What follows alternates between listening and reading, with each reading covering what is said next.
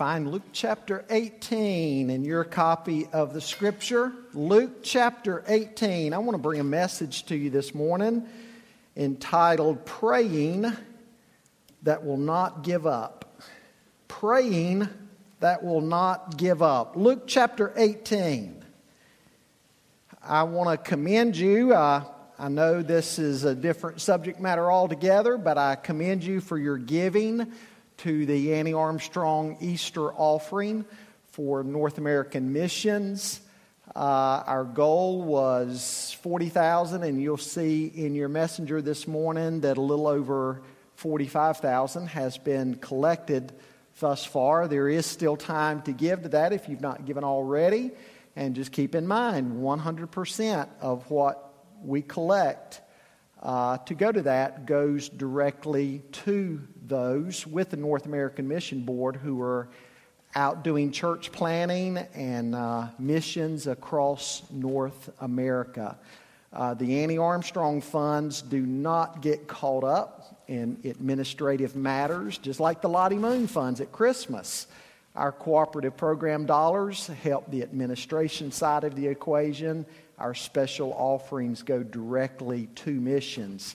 And so there is still plenty of time to give uh, if you feel led uh, to do that or even give again. But again, I want to commend you for your strong giving. I want to ask you to stand for the reading of God's Word, please. Uh, Luke 18, and we're going to read from verse 1 down through verse 8. Praying that will not give up. And he, that is Jesus, told them a parable to the effect that they ought always to pray and not to lose heart. He said, In a certain city there was a judge who neither feared God nor respected man, and there was a widow in that city who kept coming to him and saying, Give me justice against my adversary. For a while he refused, but afterward he said to himself, Though I neither fear God nor respect man, Yet because this widow keeps bothering me, I will give her justice, so that she will not beat me down by her continual coming. And the Lord said, Here. You know, it's amazing how oftentimes in the Bible uh, the Lord Jesus says, Here. Whether it's in parables or the risen Christ, uh, writing to the churches in Revelation chapter 2 and 3. Over and over again, we are told to hear. Hear what the unrighteous judge says.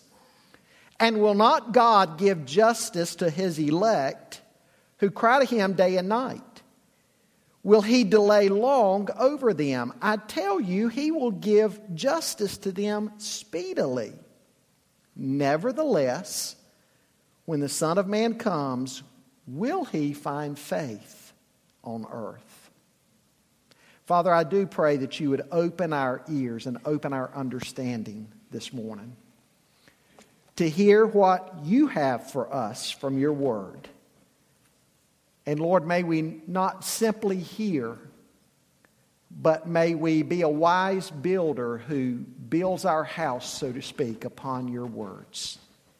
May it change our lives. Lord, we know that there are so many things in life that we can't do. And mothers, while they do so much, they likewise have limits. But one thing we can all do is we can pray. Pray in such a way that we'll not give up.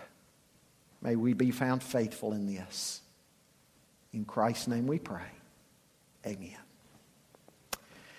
You know, there's so many tender and touching stories in the Bible about mothers. You're not very far into the scripture until you see some of these. On Wednesday nights, we've been going through the book of Genesis, and we're in that section now talking about Jacob and Esau. And of course, we see the very touching image there of Rebecca and everything Rebecca is trying to do in order that her son Jacob might indeed get the blessing and get the promise. Uh, here was a dad who was willing to forego God's word. But Rebekah remembered quite well God's promises to her and to Isaac when Jacob and Esau were born, and how, I, uh, how Jacob would be the one to inherit the blessing. She was told the older will serve the younger, sort of a reversal of the, the normal way of doing things. Then there was the case of Moses' mother. When Pharaoh delivered that edict that all the baby boys had to be killed, she took Moses, hid him in a basket down in the bulrushes along the Nile River, and she protected him there. She risked everything had she been found out. And then there's Hannah. Hannah praying for a son and promising to God that if God will give her a son, she will give that boy back to God. God did that for her and she kept her promise. She took Samuel up to the temple and left him there to be raised uh, by the prophet Eli. And there's the touching account how every year she would take things that she had made for Samuel uh, up there to the temple. So, over and over again, we see amazing instances in the Bible of tender and touching things that moms do for their children. And we see that in everyday life in modern times. Moms, I want us to look at this parable today to see the greatest thing that you can do for your children. You can be the greatest prayer warrior that your children have. And I trust that many of you are already doing that. And I would say to you, don't give up. Because we know that God moves through the prayers of His people. So pray and keep on praying. Now, this parable of Jesus concerning the place of prayer in our lives falls right after his warning uh, about his second coming. He knew that as his church waited for his return, one of the dangers that we would face would be that we would give up, that we would grow discouraged, in the midst of trials and hardships. There are things in life that do that to us. There are things in life that discourage us greatly. Take the case of Ted Turner, for example. Cable television tycoon Ted Turner has often been quoted as being very critical of Christianity. At a banquet in Orlando, Florida in 1990, when he was being presented with an award for his work on behalf of the environment, he said that he had a strict Christian upbringing and at one time had even considered going into the ministry and becoming a missionary. He said, I was saved seven or, seven or eight times. now, clearly, he missed something there. But he says, I, I was saved seven or eight times, but he said he became disenchanted with Christianity after his sister died, despite all of his prayers in her behalf. We know that discouragement can hinder a person's walk with God. Jesus' point in Luke 18 is that life is to be handled with prayer as we wait on God's ultimate vindication and God's ultimate judgment. Jesus is saying to his disciples and to his church that victory comes through waiting on God in persistent prayer. But he says, understand something, such persistent praying takes faith. Will we have faith to pray this way? Moms, I want to offer this parable to you this morning as an example of what can happen through praying that will not give up. The first thing I want you to see with me this morning is the fact that life demands prevailing prayer. Life demands prevailing prayer. He told them a parable, verse 1 says, to the effect that they ought always to pray and not lose heart. Now, Jesus told many parables. Sometimes you've got to very carefully look for the meaning in, in some of the parables. But that's clearly not the case here. Verse 1 tells us right up front, he told a parable to them to the effect that they ought always to pray and not give up. And so we see here that prayer should not be viewed as elective.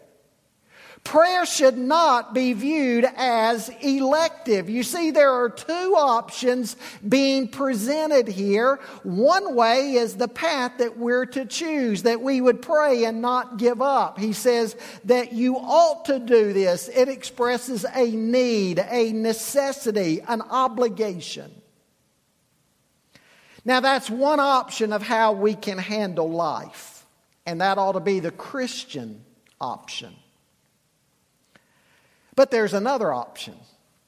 He says here that we could lose heart. The King James says faint.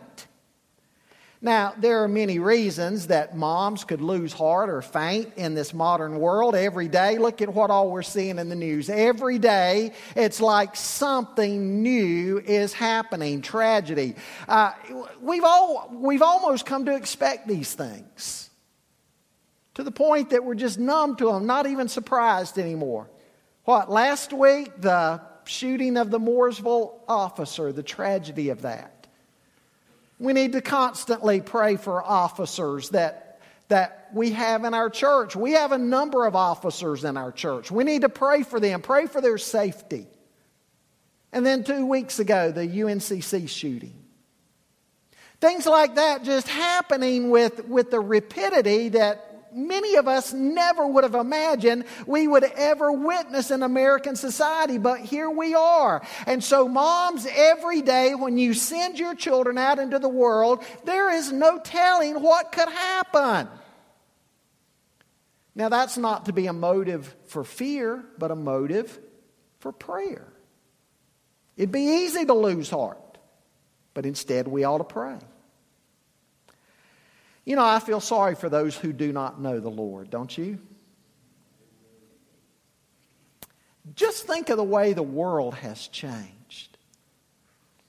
I grew up in Charlotte and rode my 10 speed bicycle. Literally, I rode my bicycle all over Charlotte. I was one of those bicyclists that you blow your horns at.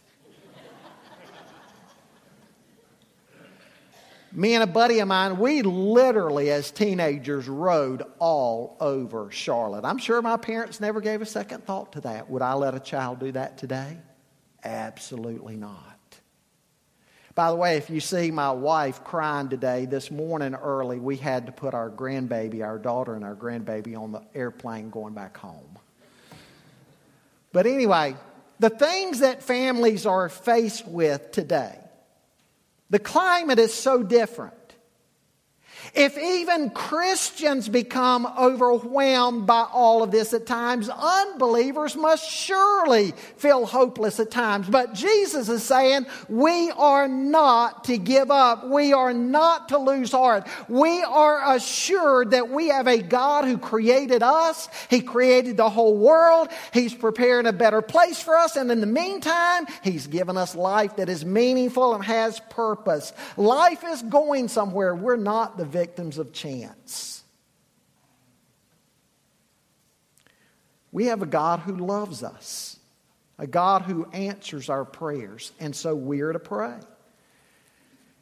When life is hard, when life is difficult, moms, pray. That's the first point of this parable. There's, there's the reality that is expressed here that life is going to be filled with many hardships. The Bible is very honest about this. There are times that life is not going to seem fair. Jesus said, In this world, you will have tribulation. We know that God allows his children to suffer sometimes. And one of the reasons is so that He'll develop us, grow us through that. Look at the screen up there. Romans chapter 5. Paul says, Not only that, but we rejoice in our sufferings, knowing that suffering produces endurance, and endurance produces character, and character produces hope. And hope does not put us to shame because God's love has been poured into our hearts through the Holy Spirit who's been given to us. There's a literary ladder that Paul is, is showing there that points upward. The first step on that ladder is tribulation. And then that takes us to the second step, which is perseverance. We, we don't learn how to hang in there un, unless there's something like tribulation to stretch us. And so God uses uh, tough times, he uses tribulation to develop perseverance. And then, after perseverance on that ladder, there is character. Uh, and then, after character, there's hope. As we stand on that top ladder called hope and, and we look down to where we've come from, what's Paul say here? We will not be disappointed. Will not be disappointed. Sometimes, as we look forward when we're going through something, we're disappointed, but we get on the other side, we look back and we see what God has done, and we see how He's blessed us and grown us. We're not disappointed. 2 Corinthians 1 gives us another reason, moms, why you might go through trials in life and why you need to pray. You go through trials because you're learning that you can trust God. We can't trust the world, this world is passing away. Paul says in 2 Corinthians 1, look at 2 Corinthians 1 8 and 9. He says, For we do not want you to be ignorant, brethren, of our trouble which came to us in Asia, that we were burdened beyond measure, above strength, so that we despaired even of life. And yes, we had the sentence of death in ourselves, that we should not trust in ourselves, but in God, who raises the dead. Hardship gets our attention to put our trust where it ought to be. It ought to be in God. Paul says in 2 Corinthians 1 that hardship and trials in life equip us for ministry. Moms, as you go through something and God takes you through that, you're equipped to help somebody else in the church, maybe another mom, go through that identical trial. So God uses hardship. God uses hardship. We look at hardship and we groan. But God looks at hardship and it's something through which He can grow you and mature you and, and equip you. And guess what, moms? You know that God's going to bring hardship into the lives of your children too, right? Now, you know, sometimes we don't see much of it as hardship. You know, we, we know a girlfriend or a boyfriend's going to break up with them at some point, right? At some point, they're going to get cut from a team. They're not going to get the trophy.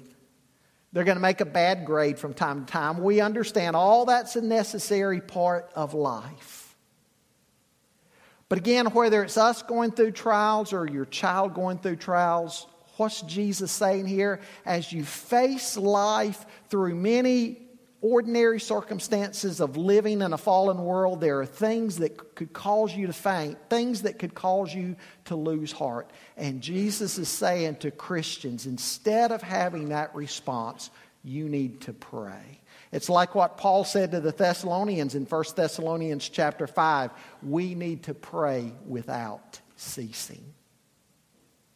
We need to keep on in it. We need to keep on in it. We need to persevere in it. We need to bathe all of life in prayer and the lives of our children in prayer. Now, secondly, this morning, I want you to see that there is the importance of understanding God's disposition toward us. The importance of understanding God's disposition toward us. Look at what Jesus said. He said, In a certain city, there was a judge who neither feared God nor respected man. And there was a widow in that city who kept coming to him and saying, Give me justice against my ad- adversary. For a while he refused, but afterward he said to himself, Though I neither fear God nor respect man, yet because this widow keeps bothering me, I will give her justice so that she will not beat me down by her continual coming. So, after giving the point, Jesus told a parable that illustrates that. And the parable was so true to life at that time. In fact, it's so true to life, some believe he might have been even citing an actual occurrence. You know, Jesus in his parables, he, he told about everyday things, right? Things in nature, things in the world of business, things in home life. And here, the situation of a a courtroom at the time with the judge. And there's two characters here. Here, here we find a judge, and look at how this judge is described. He's described as a man who had no fear of God whatsoever. It shouldn't surprise us then if he had no fear of God, he had no regard for man. This is a guy who cares for no one but himself. And somehow or another, he's ended up being in power and he's responsible for the welfare of other people when injustices happen to them. Only problem is he's not a very good advocate for those who need him the most. And then the second character we see here is a widow. She's been wrong. There's an injustice against her. In, in, the, in the Pentateuch, the first five books of the Bible, widows and orphans are described as two classes of people that we need to have special affection for and look after. That's what he should have done here. Somebody has wronged this widow. She's not out for something she doesn't deserve. She's not after a handout, she's after justice. There's an adversary who has done wrong toward her. So many of the judges at the time were motivated by guess what? Money, bribes. The wealthy and the powerful would pad the hands of judges so that they would get their cases heard sooner and so that they would get a favorable reckoning.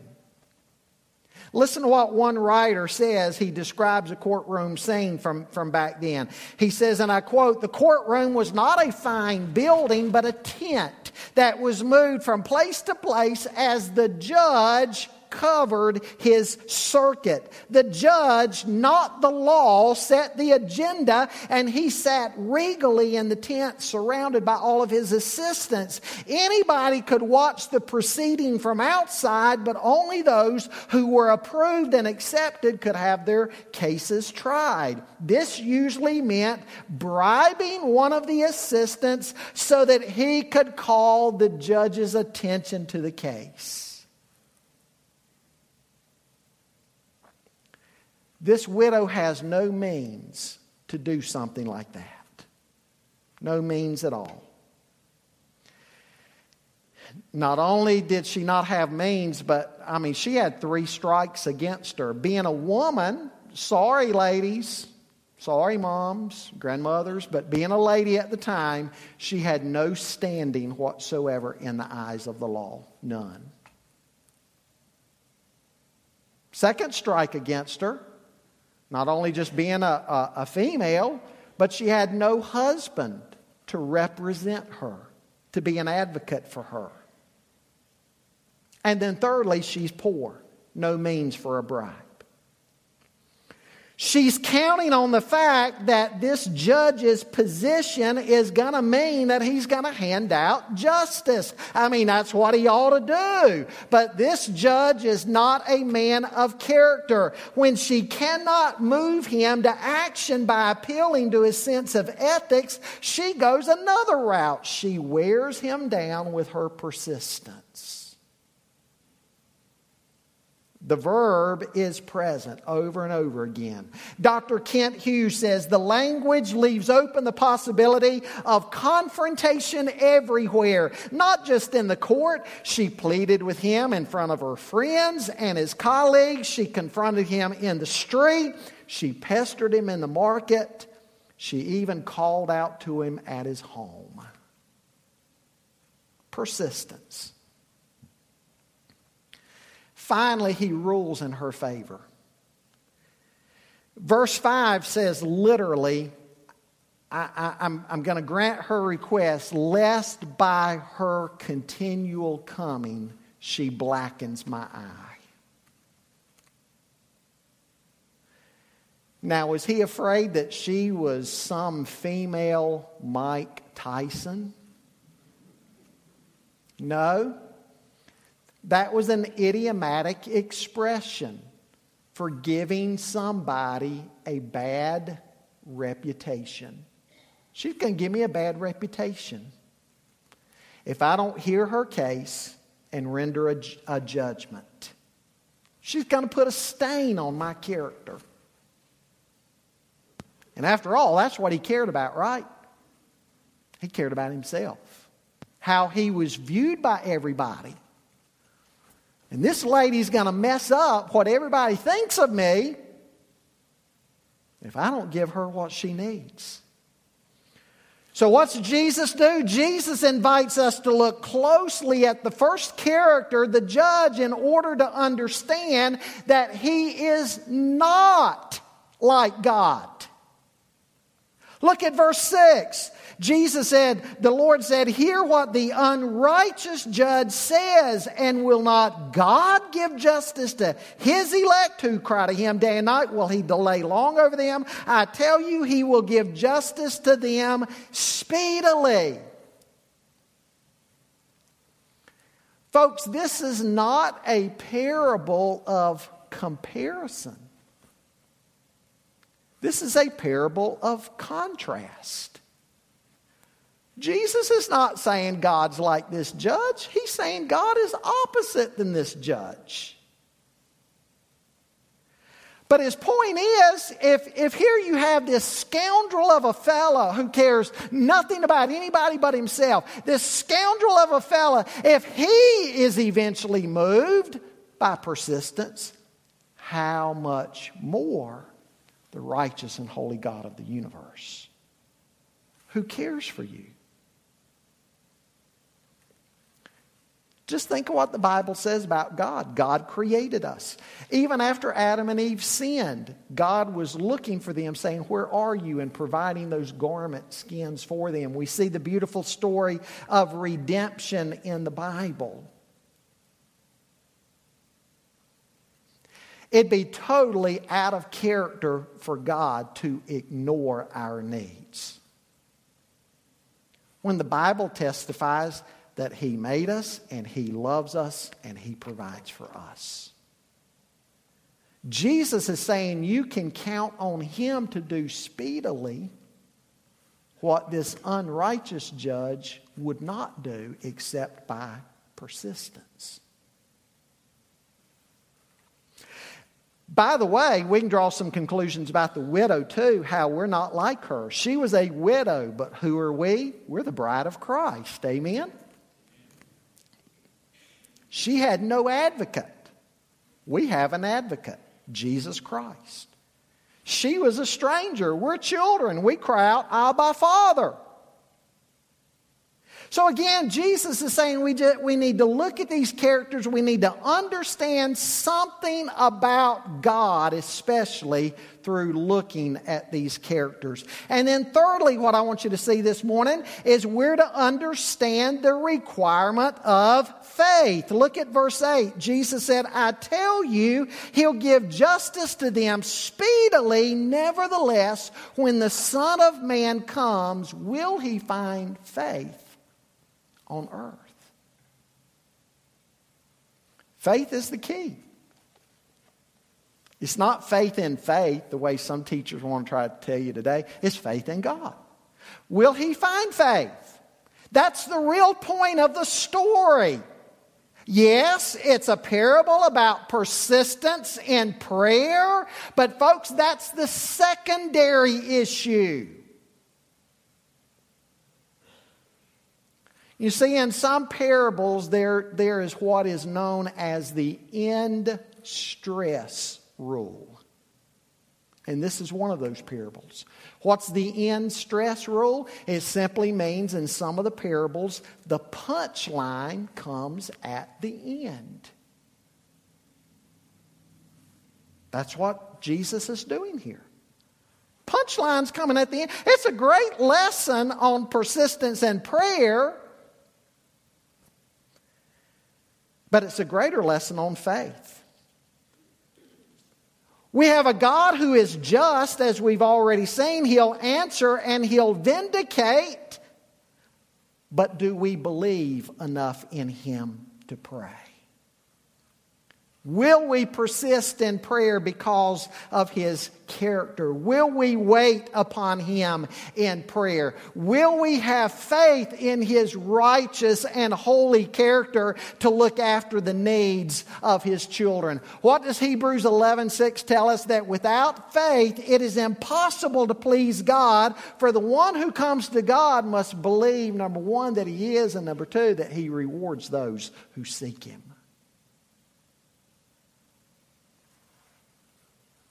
We're to ask and keep on asking. What Jesus is saying here, the condition of the world, it, it's going to get so bad before he comes that time he comes, unfortunately, there's not going to be many anymore who are praying like this widow's persistence before the judge. They're going to have given up on, they're going to have grown discouraged by life, or like Ted Turner, I told you about earlier. He, he just finally said he, he turned away from God because for, for, for some known reason to God only, a bigger reason, God didn't answer Ted Turner's prayer. God had a bigger purpose. But Ted Turner gave up. And Jesus is saying that's how it's going to be when he returns. Unfortunately, too many people are going to have given up on God and they're not going to be praying like this widow did. Folks, Jesus said we're to ask and keep on asking and seek and keep on seeking and knock and keep on knocking. Persistence. Few years ago, I gave you an illustration on persistence right out of the pages of John Wesley's diary. Sunday morning, May 5th, preached at St. Anne's, was asked not to come back anymore. Sunday PM, May 5th, preached at St. John's. Deacon said, Get out and stay out. Sunday, May 12th, preached at St. Jude's. Can't go back there either. Sunday, PM, May 12th, preached at St. George's. Kicked out again. Sunday, May 19th, AM, preached at St. somebody else's church. Deacons called a special meeting, said I couldn't return. Sunday, PM, May 19th, preached on the street. Got kicked off the street. Sunday, AM, May 26th, preached in a meadow. Chased out of the meadow as a bull was turned loose on me during the service. Sunday, AM, uh, June 2nd, preached out at the edge of town, kicked off the highway Sunday PM, June 2nd, afternoon service, preached in a pasture. 10,000 people came out to hear me. Don't give up. Don't give up on God. You know, we know that faith is the key to, to salvation on the human side of the equation. What's Ephesians 2 8 and 9 say? For by grace you've been saved through faith, and that not of yourselves. It is the gift of God. Even faith is the gift of God, but faith is the human response. Faith is the key to pleasing God, as I've just said in Hebrews 11. Likewise, Jesus is saying faith is the key when it comes to prayer. It takes faith to pray. And so when we go before God in prayer, we have to believe that He hears. We also have to believe that He cares. We also have to believe that He has the power to do something about our situation. And if all of those those elements aren't present, guess what? We won't pray. But the Bible gives us assurances. He does hear, He does care. God's Word assures us that He has the power to help too. There's nothing impossible with God. Here's a true story out of a book by Kirk Johnson. It has a lot to say about persistence in prayer, even when we don't immediately see the answer. Keep on anyway. Listen, listen to what he says. Roger Sims, hitchhiking his way home, would never forget the date. May 7th. His heavy suitcase made him tired. He was anxious to take off his army uniform once and for all. Flashing the hitchhiker sign to the oncoming car, he lost hope when he saw it was a shiny, slick, new Cadillac. But to his surprise, the car stopped. The passenger door opened. He ran toward the car, tossed his suitcase in the back, thanked the handsome, well dressed man as he slid into the front seat. Going home for keeps, son? Sure am, said Roger. Well, you're in luck if you're going to Chicago. Well, not quite that far. Do you live in Chicago, sir? I have a business there, said the driver. My name is Hanover. After talking about many things, Roger, a Christian, felt a compulsion to witness to this 50 ish, apparently very successful businessman about Christ. He kept putting it off until he realized it was just 30 minutes away from home. It was now or never. So Roger cleared his throat and began. To Roger's surprise, the man pulled the car off the highway. He didn't know what was about to happen next. But the man bowed his head, and Roger led him to faith in Christ right there on the side of the highway. Five years went by. Roger married, had a two year old boy, and a business of his own. Packing his suitcase for a business trip to Chicago, he took out the business card that Hanover had given to him five years before. In Chicago, he looked up Hanover Enterprises. A receptionist told him it was impossible to see Mr. Hanover, but he could see Mrs. Hanover and so he was ushered into a very extravagant office. She extended her hand to him and said, So you knew my husband? Roger told her how had been hitchhiking and Mr. Hanover had given him a ride home after the war. She said, And when was this? He said, May 7th, five years ago. She said, Are you sure about that? He said, Absolutely. May 7th, five years ago. She said, What was your conversation like with my husband? Anything special? Not knowing where this was going, he hesitated and then plunged right in with her. He said, Why, yes, I felt compelled to witness to your husband about my faith in Jesus Christ. To my surprise, he pulled the car over and prayed right there on the spot to turn his life over to Christ. Mrs. Hanover suddenly began to sob uncontrollably. She said, I had prayed for my husband's salvation for years. I finally believed God would not save him. Sir, Mr. Hanover never made it home on May 7th, five years ago. After dropping you off, he was involved in a fatal car crash. I've gone these five years believing that God had not answered my prayer. She said herself, I was close to losing faith in God. Jesus is saying here it might be a long time before he comes back. But keep praying.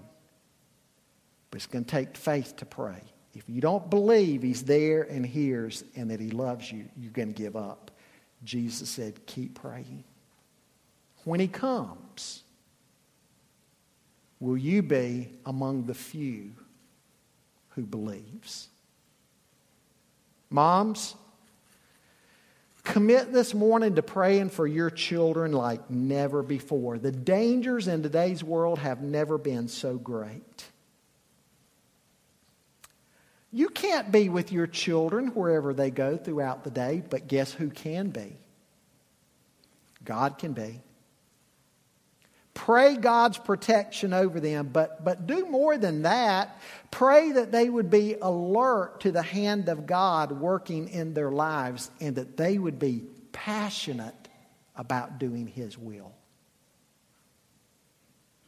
Obviously, pray for their salvation if they're unsaved. Pray that God would engineer circumstances in their lives and bring the right people into their lives in such a way that they would be saved. Just like that illustration with Hanover.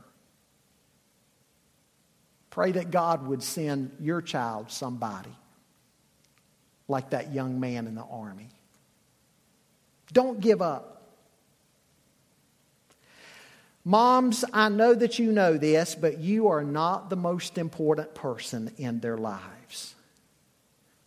God is.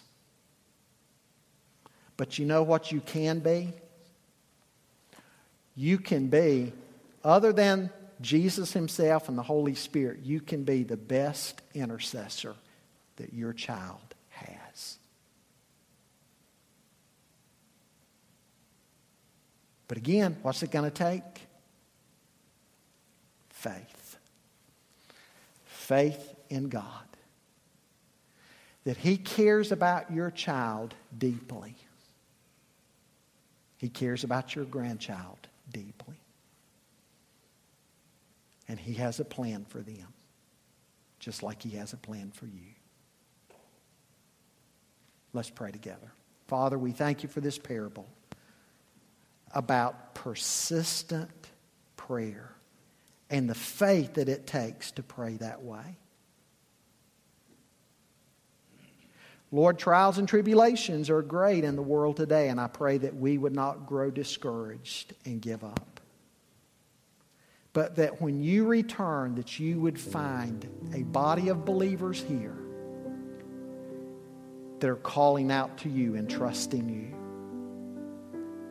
that you would find moms and grandmothers here calling out to you and trusting you. Lord, we know that when we can do nothing else, we can pray. And when we pray, it touches the hem of your garment. And you hear and you answer. Sometimes we don't always see those answers right away. Or sometimes the answer may be no. You want to answer in a different way, a better way. You see in your sovereignty a better way. Thank you, Lord, that you don't always give us what we ask for, but you do answer our prayers. Lord, I pray this morning that moms all over this place would begin even today